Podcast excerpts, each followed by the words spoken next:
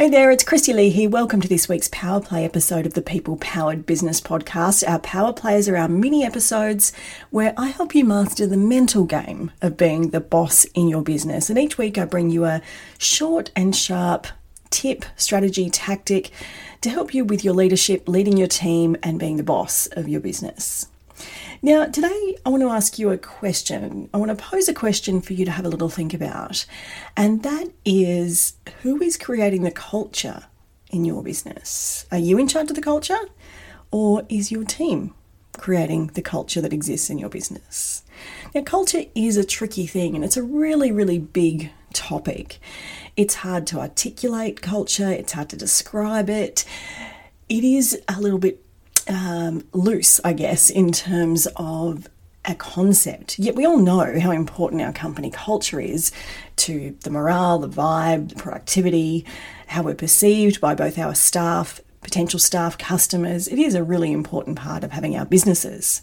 And so often, some of the businesses that I might work with, I see a culture that's not really in line with what the business owner wants, but they don't seem to know quite how to change it or how it's actually got to this stage, how it's been created or morphed into what it is.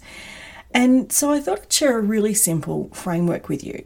Simon Sinek describes culture as the sum of values, plus behavior. So, values plus behavior equals your culture. And I really, really love the simplicity of that framework because when we boil it down, that really is what it comes down to.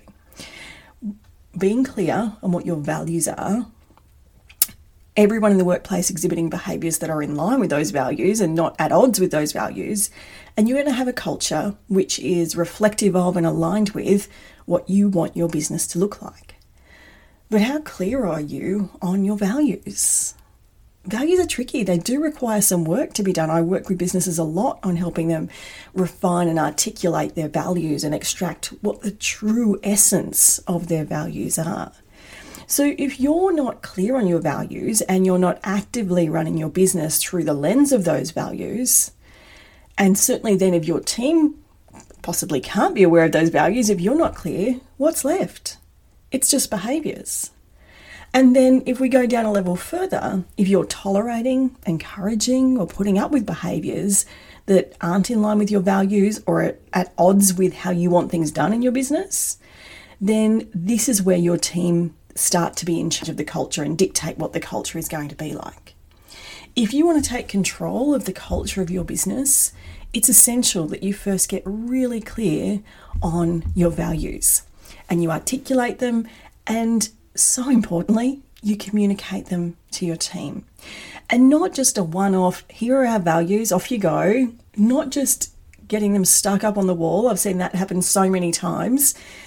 Having values up on the wall, but the behaviors are just not anywhere close to being reflective of those values. You've got to get clear on the values and communicate them. And then you've got to get clear on the behaviors that support those values and those that don't. And then you've got to communicate. You've got to lead by example. You've got to set expectations and boundaries and be prepared to uphold and protect those expectations and boundaries. And act in a way and behave in a way and make decisions in a way that is through the lens of your values. Being very clear about what behaviors reflect those values and what don't. That's how you get to be in charge of the culture in your business.